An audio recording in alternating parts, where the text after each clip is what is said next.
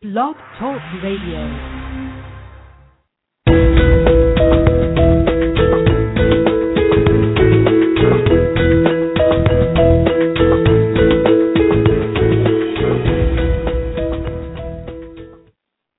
Welcome to another episode of M-Patient Myeloma Radio, a show that connects patients with myeloma researchers. There are two ways you can subscribe to M-Patient News to hear about our previous episodes and learn more about our upcoming shows. Please go to www.mpatient.org on the homepage and sign up for our new M-Patient Minute, which is our weekly newsletter that contains all show information in one email. You can also subscribe to all posts as they come out. With the recent acquisition of Onyx by Amgen, I was curious to know how myeloma drug goes from an idea to real therapy being used successfully in the clinic. We're very fortunate to hear from a top researcher, Dr. Craig Crews of the Crews Laboratory at Yale University, who achieved this very thing with his discovery and development of the drug carfilzomib for multiple myeloma. So thank you, Dr. Crews, for joining me today. My pleasure. Before we start, I'd like to give a short introduction of you for our listeners, if that's okay. Please. Dr. Crews is a Lewis B. Coleman Professor of Molecular, Cellular, and Developmental Biology in the departments of chemistry and pharmacology at Yale University.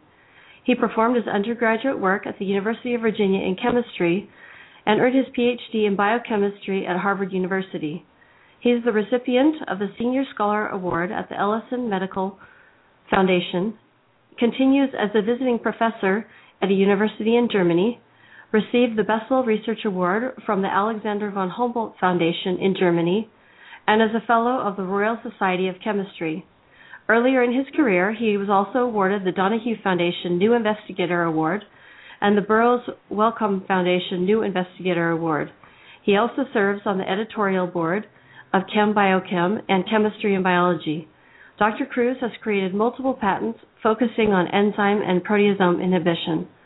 His drug carfilzomib, now called Kyprolis, was approved by the FDA for relapsed multiple myeloma in July of 2012. Dr. Crews, we all thank you for your deep research and for developing an improved therapy for multiple myeloma. My pleasure. So, I guess the first question would be how did you come to the idea for a new proteasome inhibitor for multiple myeloma? Well, it was quite by accident. Um, I was studying a um, compound from nature. It was uh, a small molecule that was found in a microbial broth that um, had been discovered actually by a pharmaceutical company, Bristol Myers, Squibb, um, in in Tokyo, and they were interested in looking for novel anti-tumor agents. Um, and they had found one that was quite promising, but they ultimately made a business decision not to explore it any further because they didn't know how it worked. And they anticipated that the FDA would want to know that information before they would approve uh, any drug based on, on that uh, natural product. And so they published it once they decided they weren't going to develop it any further. So I came, um, I became aware of this molecule called epoxomicin as a uh, recently appointed assistant faculty member at Yale in the late 1990s uh, when I was reading a journal article about this, and I became intrigued. Um, it was a very potent um, compound without any um, idea of how it was working, um, and so I wanted to see if we might be able to help answer that question. Um, what was the mechanism by which this this compound uh, from this bacterium could really kill tumor cells? And so um, I applied for a grant uh, from the National Institutes of Health (NIH), and um, I was fortunate enough to get uh, funding for this very basic question of of how this compound uh, affects uh, tumor cells.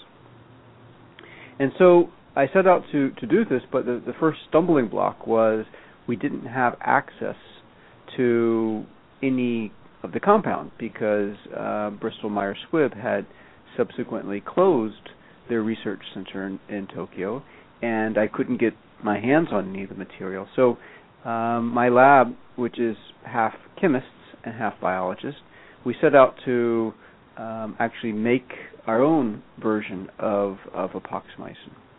And so when we did that, which happened to be the, the very first reported um, synthesis uh, of, of this compound, but this allowed us not only to study its effect and confirm its effect on tumor cells, but it also allowed us to start tweaking uh, the structure of, of the natural product. And the first tweak we did was to basically put a, a handle, if you will, a molecular handle on the compound, and we went fishing. And by that I mean we, we would add it to cells, it would get inside cells, and we wanted, of course, to know how it worked, and that meant we had to find what protein was being bound by this, um, what protein was binding to this this compound. And so when we fished out of uh, a the cell the, the protein bound to this compound, we found that it was the proteasome. And so, mm.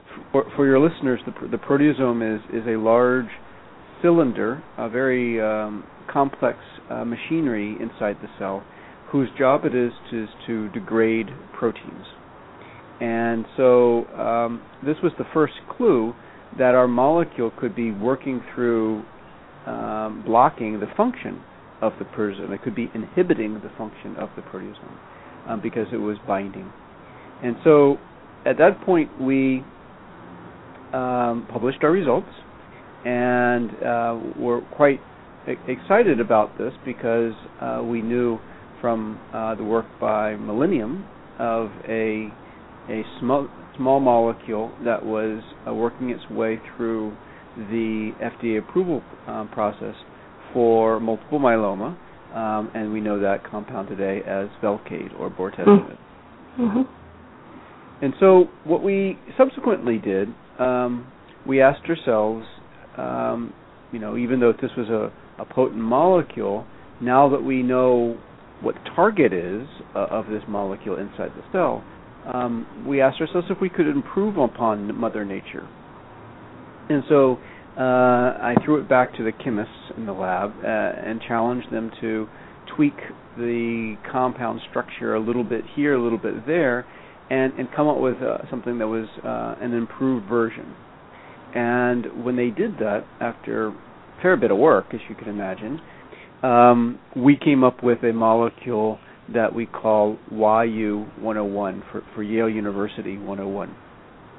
And it was that molecule that we were able to demonstrate was many times better than the natural product from nature, epoxomicin, and was um, many times better than Velcade, uh, the the compound that was soon to be approved for multiple myeloma. And so it was at that point that we confirmed um, that it was yes still uh, a potent anti-tumor agent, and, and we were able to do that here at Yale. But that is as far as my lab felt comfortable in, in taking this project because we re- really were able to take it from a very basic research question um, through to answering that question and and then flipping it over to a more translational medicine uh, uh, effort to to improve upon this to make a, a lead compound, if you will, for further uh, development as a potential therapeutic. But mm-hmm. um, it was at that point that Yale University and myself and several other researchers uh, started a company, and that company being uh, called Proteolix. Uh, and, and, so Proteolix uh, took YU101, added uh, a, one last tweak to it to allow it to be more easily dissolvable in, in, in, in um, water, and um, took that into the clinic. And, and that molecule is today carfilzomib or uh, known as Kyprolis, as you mentioned. You started this at what point? When were you getting the NIH grant, and how long did this process take? So I got the NIH grant at the very beginning, um, and so the the grant application um, is relatively straightforward uh, in terms of the application. You, you, we propose uh, we pose a question, we, we explain how we're going to address that question, and uh, then a, a, team of uh, our peers, scientists, serve on a review panel at, at the NIH to then pass judgment, if you will, uh, on mm-hmm. whether it should be funded. I, I should I should pause right here and and just uh, emphasize what I, I, think is is um, well known, but maybe it's not, and that is the funding for biomedical research in, in the U.S. is uh, has decreased um, in the last uh, 10 to 15 years, and to the point where for every um, for every hundred applications that are put into the NIH, uh, 90 of them are being rejected. And it, it's clear that there are some that should be rejected, but as you can imagine, year after year after year, the bad ones, the, the mediocre scientists, they leave the field, and we're really cutting into bone now in terms of rejecting really good science. Um, and that's uh, not even addressing the question of, of making sure there's an environment, funding environment, that mm-hmm. is supportive of young investigators like myself years ago when I was starting out and was given a chance. Um, and so I, I, encourage all of your listeners to um, be active, uh, and active supporters of um, not only the, the applied side, uh, but also the basic research side of of um, the U.S. Um, biomedical community, because uh, you never know where the next breakthrough drug is going to be coming from. Right. And how, as patients, can we best do that? Well, it's engaging your, your congressman or congresswoman, um, making sure that they um, know that this is a priority to you, uh, making sure that they're aware that um, it's not always possible to predict um, what the, the, the best drug is going to be, and and the importance for studying very very basic things. Um, why on earth would, if you think about it, well, you know, studying something that comes from some bacterium, uh, some compound, um, and and how it works is so far removed from um, ultimately the, the, the the drug that was approved. Um, but it's that type of very broad um, scientific inquiry that has uh, set us apart as a country uh, for for decades from all the other countries, and um, has fueled um, the biotech industry um, as well as uh, the successes that we have seen in um, pharmaceutical development. And some might argue that the decreased number of uh, new drugs in the pipeline today um, mm-hmm. maybe a, a, a, reflection of the decreased investment that began, unfortunately, in the um, about a 15 years ago. Okay, and, well, it is a challenge, and we've heard that from other myeloma researchers as well.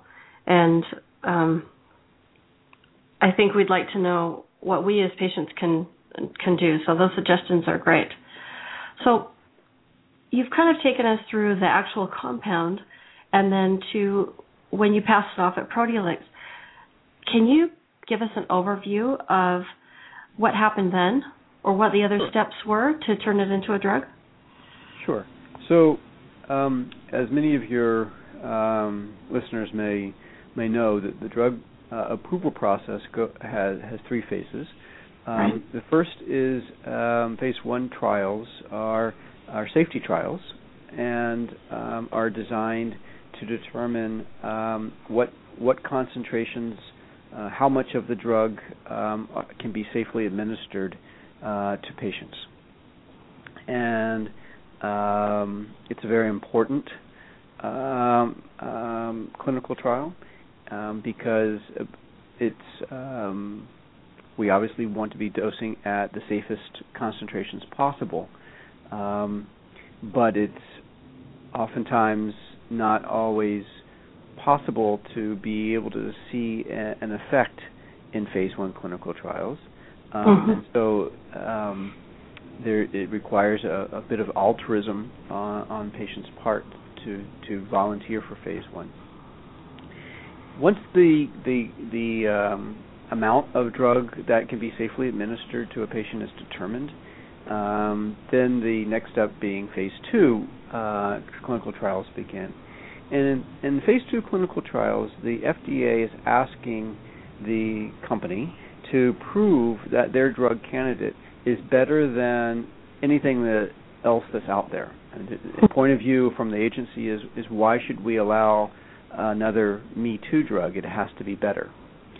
And so um, these patients um, that are enrolled in phase two clinical trials will have already exhausted uh, a series of other options, clinically speaking or therapeutically speaking, and therefore they're very challenging patients.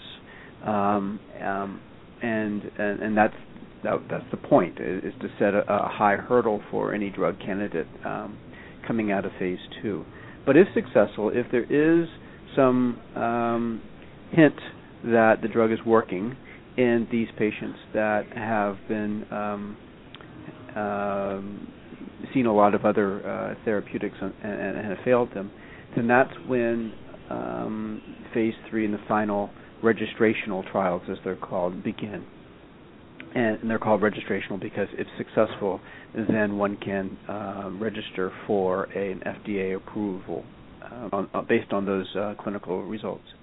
And so in the phase three, which are a much much larger um, uh, trial series, um, that uh, in terms of larger numbers of, of, patients enrolled, this is where patients who uh, have not had any prior uh, or have limited prior exposure to other drugs. The idea is the FDA wants to see how this drug candidate behaves as if um, a patient had walked off the street into his or her doctor's office and been presented for the first time with a therapeutic option. So, oftentimes these trials are run uh, in a comparison with the standard of care, the, the best in class of another, uh, whatever is currently the best out there. And so that way, uh, but the, the point being that these patients um, would not be as as um, um, maybe not in an advanced uh, yeah, as exactly. of, a, of of advanced disease stage maybe well it's not they they not so much advanced it's not that they ha- they haven't seen other compounds and, and or so other as, prior therapies. Prior therapies exactly. Mm-hmm. and so the as I'm sure you know prior therapies can change the course of the disease. The disease changes once it's been exposed to something else. It changes in response to to these therapies, and so we wanted to, you know, the FDA wants to to have a head-to-head comparison with what's what's currently best in class and see how um, the candidate behaves, and so that's how things. Um, so that's a phase three. In the case of proteolix and, and carfilzomib, uh, Kyprolis, um, because our phase two data were so convincing mm-hmm. and so compelling, we actually got um, the, or I should say, the, the, the company that acquired uh, Proteolix, that company being Onyx Pharmaceuticals, uh, made the business decision to actually apply for FDA approval based on the phase two data, and and um, and they were successful, and mm-hmm. so the FDA said, listen, given the given the limited number of options out there today, um, even though we haven't yet done all of the clinical trials, um, we will approve um, Kyprolis for those patients that are uh, relapsed um, refractory patients. That these are the patients who have failed other therapies. Um, as I said, those are the patients that are recruited for phase two. There are ongoing uh, phase three clinical trials, and so if successful in those, um, then uh, the company can apply for approval for what's known as frontline treatment, meaning that, as I said, naive patients that have just newly been diagnosed would be offered Kyprolis as their first option.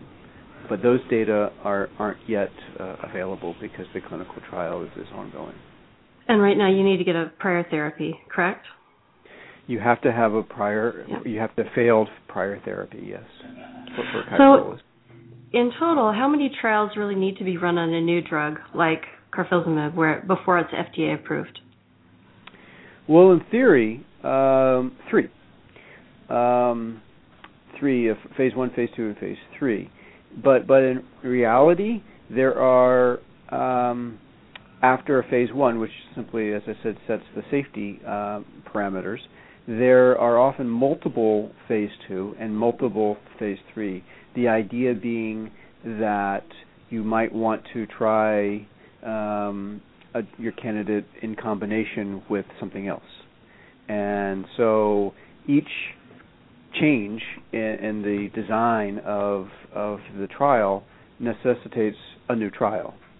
And so, uh, if, if, you want to con, um, uh, couple Kyprolis with uh, um, an IMiD class from Celgene, one of their molecules, to see if, if in combination it works be better than um, the Celgene's compound by itself, then you need to do those types of studies. And so that's why it, it can be a bit confusing when when a patient goes on clinicaltrials.gov, uh, the website that lists all of the clinical trials ongoing today, searches for uh, multiple myeloma or searches for uh, Kyprolis uh, they would see a number of trials that um, um, are either wrapping up or, or are starting. And there are new indications too. Um, we've seen success, obviously, in, with multiple myeloma, but this particular um, drug, this proteasome inhibitor, Kyprolis, might have some um, efficacy, might might be effective against, say, solid tumors. Mm-hmm. And so that re- necessitates another um, another series of clinical trials. Okay, and in terms of funding, so the NIH grant did the initial funding, and then when um, it was developed by Proteolix, how did they receive their funding? And then it kind of went to the went to Onyx, who I'm assuming funds funds that research themselves, or are there other funding steps along the way? So the the um, founding of, of a biotech um, traditionally involves um, recruiting of uh, money, capital, from uh, venture capitalists. And so these are uh, investors who are willing to take the risk um, that uh, they might strike it big or they might lose everything. And mm-hmm. so the, the model has traditionally been given the high failure rate um, in uh, the, these companies, is that they're hoping that one out of every eight or one out of every ten comp- companies that they start will hit it big, and but the the return, the, the amount of money they make on that one that is successful is more than eight or ten times uh, the initial investment. So that that's how they ultimately will make money, even though nine out of ten companies will fail. And so, um, just to um, give you some, some, some numbers here, um, the, the company Proteolix was started with an initial investment of eighteen million dollars. Okay. And that allowed uh, the tweaking of the structure of YU101 into the final candidate Kyprolis, as I mentioned, and also started funding safety trials, phase one trials. But subsequent um, trials required additional investments.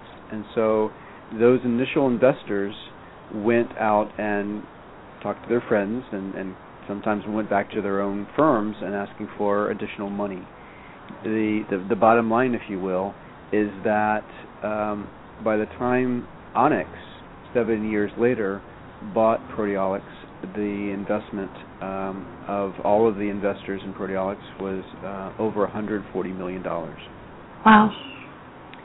Onyx, however, purchased that for um, for what would will be upwards of 850 million dollars um, if the drug makes all of its clinical milestones.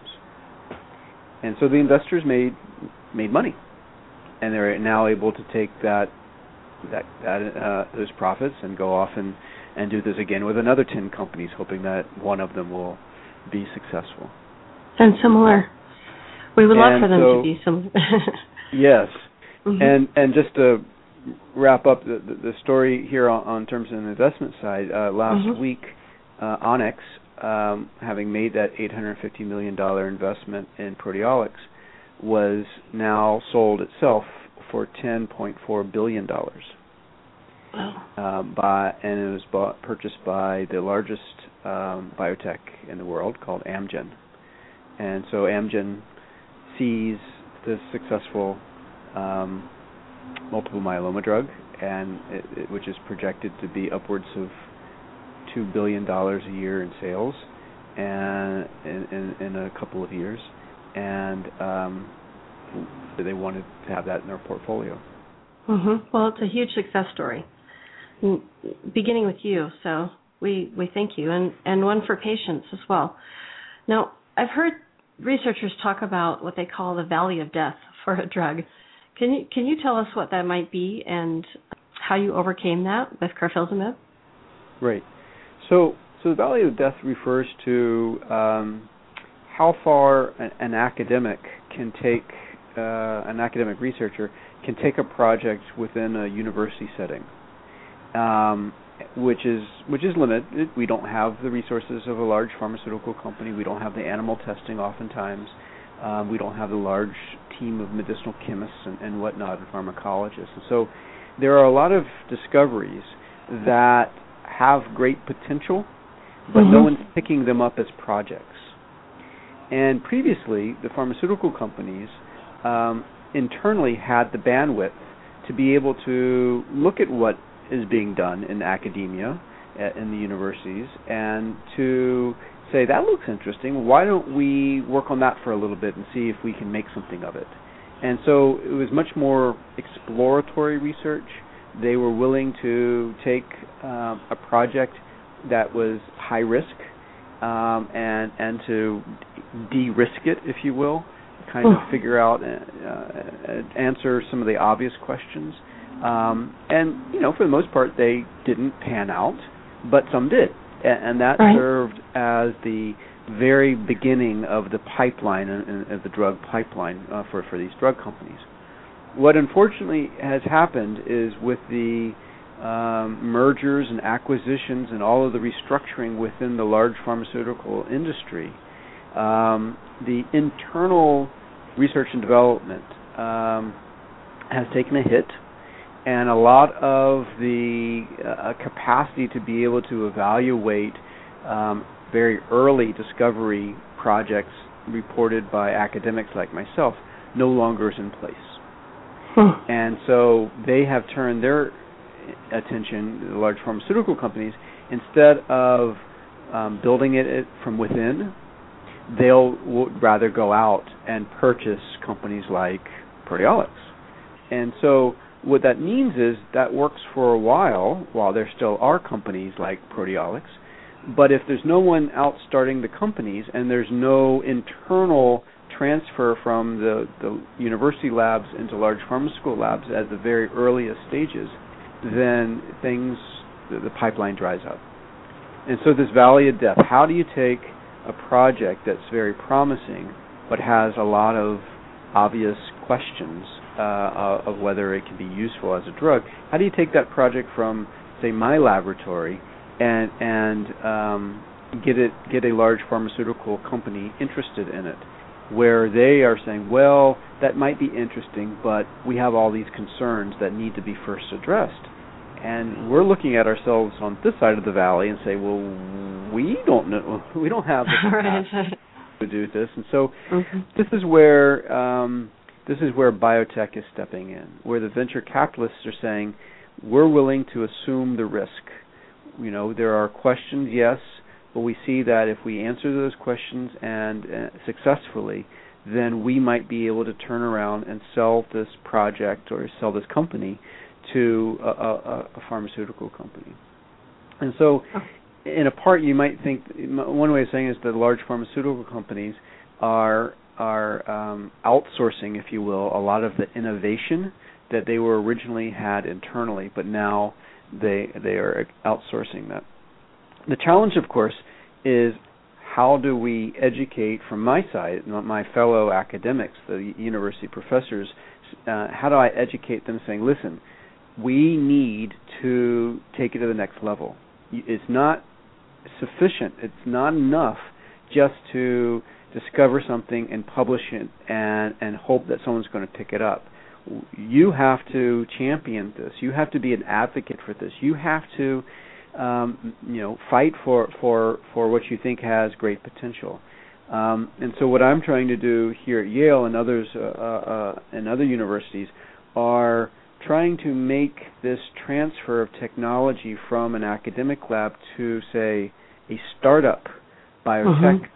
Uh, easier, and and that revo- requires you know educating my fellow professors and saying, you know, it's not that hard to to attract people that are willing to invest in your story, and so um, I, I am very very concerned about the valley of death, but I feel that there, uh, I'm optimistic that we might be able to overcome this. The other yeah. thing that I I do feel um, that I'm optimistic about is, is foundation-based um, venture philanthropy.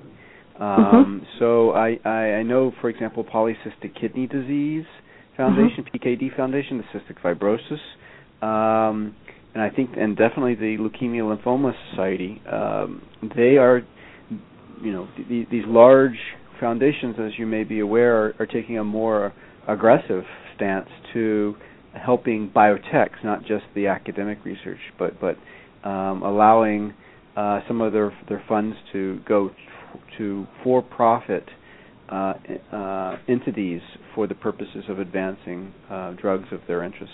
My my point is that you know this might be another entry, another uh, another way to address the valley of death. Is my point yes, the LLS is very involved in helping support actual drug development. Like Gleevec is one of the examples there that was funded both by the NIH and the Leukemia and Lymphoma Society. The myeloma space also has its foundations, the IMF, the MMRF, and the Moore Foundation, who fund myeloma research and, in some cases, drug development. And now I have another question on a different topic. Now that you've run, run through the process successfully, what are the key lessons you've learned and would you do anything differently the next go around? Yes. So um, key, key, lessons. Um, well, the, the, the most important one is that it is possible. Oftentimes, people um, don't start something because no one has gone before, uh, and, and they they think things aren't possible. And so, I, I hope that one takeaway, uh, at least for the for, for my colleagues, is that if there is a something that is potentially uh, a potential therapeutic that came from your, your laboratory, I would encourage people to to um, find the necessary capital and, and, and team to start a biotech uh, if they can't directly engage a, um, a large pharmaceutical company. Um, so yes, I, I, I think that that's the the most important thing. I, I've been very fortunate in that this particular story um, was was a, a fantastic one in the sense of the, the team at Proteolix um, were able to to develop this drug in such record time, and uh, now obviously it's, it's approved and and it is helping patients. Um, the uh, fortunate thing for, for me personally is that um, with this prior success, it's uh, allowing me to uh, more easily uh, uh attract the investment in uh, my next company, which I just recently have started uh, this summer. Um, we're still looking for what indications, but certainly multiple myeloma is is one I know well. Uh, this is going to be a, an oncology uh, uh, uh oncology focused uh, company. Okay, well, this is a good uh, quest- next question then for you. um, my husband, in when he talks, sometimes he quotes Bob Metcalfe of 3Com and he was the inventor of the Ethernet. And he said, Most successful entrepreneurs I've met have no idea about the reasons for their success. My success was mystery to me then and only a little less so now. Which I think is a, a funny quote, but I think sometimes it's true in entrepreneurship anyway. So in science, is it similar? Or how can we rec- replicate your success and the success of others when it comes to myeloma discoveries? Well, I, it, it's a that's a good point. Um, uh, I, I teach uh, graduate students. Uh, these are the, the people who are actually doing the work in, in a laboratory, um, training them to be future researchers, future professors. And one of the things that I try to teach, and I'm still grappling with this after 18 years, um, is, is how do you teach uh, creativity? You know, how do you teach uh, teach uh, innovation? And uh, it's basically, I, I, believe, it comes down to um, the ability to recognize opportunities. Um, we are flooded, as you can imagine, every day with, with new pieces of information, and the vast majority of uh, the information fit nicely into um, the preconceived models that we were had constructed in our head as to how things should be working. Obviously, we have uh, assumptions, uh, models, and we test them, and that's the whole concept of, of experiments. But there are occasions when things don't work exactly as you anticipate that they are working, and it's those mm-hmm. outliers. Mm-hmm. And and you can imagine you could spend uh, an extremely unproductive lifetime tracking down all of these outliers that might not be important. And but I will, am trying to teach my my my laboratory um, how to recognize um, when an outlier is worth pursuing. And so um, that's something that I think is uh, a lifelong lesson that I, if if learned um, could really have a major impact on the success of someone's career, whether that career is solely in academic research or if it if they have an interest in actually therapeutic development as a drug developer. And that I think that's an acquired skill, picking winners. yes. And uh, I I think it's uh, it's a, definitely a difficult skill. If it weren't, we would have a lot more successes. Right, and so that's what I'm trying to do is see if I can distill um, some of the um, some of the skill set that I have developed over the years that to me feels natural, trying to mm-hmm. distill it uh, into something that I can describe to someone else. Well, excellent. Um, al- along those lines as well, with a new um, set of targets potentially for you, I see that you were also awarded the Ellison Medical Foundation Senior Scholars Award in Aging. And I know there was a recent paper from Dr. Gareth Morgan in the UK about aging and myeloma. And so I'm wondering if your work in this area can also be applied to myeloma, or if you've looked at that at all. I, I haven't looked at that. that that's a oh. that's a very interesting connection that um, uh, I haven't explored, and I, I I'm not familiar with with that work you cited. I should definitely look that up. It's pretty recent, just in the last couple of weeks. Hmm. I'll just want to look that up. So I guess a final question: How can patients help you do your work um, in the best way you can? Oh, that's that's easy. Um, it, it's the the message I, I, I, gave before, and that is um, we need grassroots support for more biomedical funding. It, I, I, can't overemphasize this in that um, this sequester has hurt us so much. I'm laying off mm. researchers. I can't uh, hire the, the uh, I can't buy the pieces of equipment that I need, and, and this was on top of uh, already many many years of anemic uh, funding.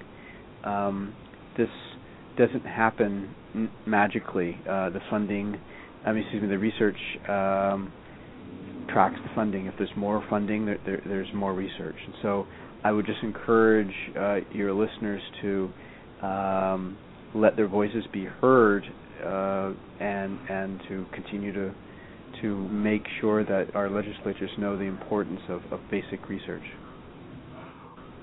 You've given us the marching orders. Now we have two ways patients can make a difference in setting the pace of cancer research. So one would be joining clinical trials, which is the reason we're doing this series. And what you're saying is that we can make a difference in helping support the idea of federal, more federal funding for for cancer research. Um, I just want to mention that this is possible, and I learned about this from the book Emperor of All Maladies. In the 1940s, no one was talking about cancer research, and a woman named Mary Lasker, whose husband died of colon cancer, she sort of took it upon herself to decide that federally funded research needed to be in place. So she was very instrumental. She and her husband at the time were very instrumental in helping kind of reinvent the American Cancer Society and turn it into an organization whose mission it was to promote cancer research. Um, she she liked to say, if you think research is expensive, try disease, which I think we've all found to be true. And because of her efforts over many many years, she helped expand the NIH budget from 2.4 million dollars in 1945 to 5.5 billion dollars in 1985. So it's a clear example that patients and caregivers can make a big difference in having federally funded cancer research. So thank you for pointing that out. Dr. Crews, we are so grateful that you took the time to join us today. Uh, we are very fortunate to have your energy applied to the target of myeloma and hope that we can do multiple things to help support you in your valuable work. Thank you very much, and I wish you the best. Dr. Crews performs his research as part of the Crews Laboratory, but he's not actively treating multiple myeloma patients, and so he is not available for advice or questions. Thanks for joining us for another episode of Innovation on Myeloma on the End Patient Myeloma Radio Show. Join us next Friday for another episode to learn more about how your participation can help push faster towards a cure.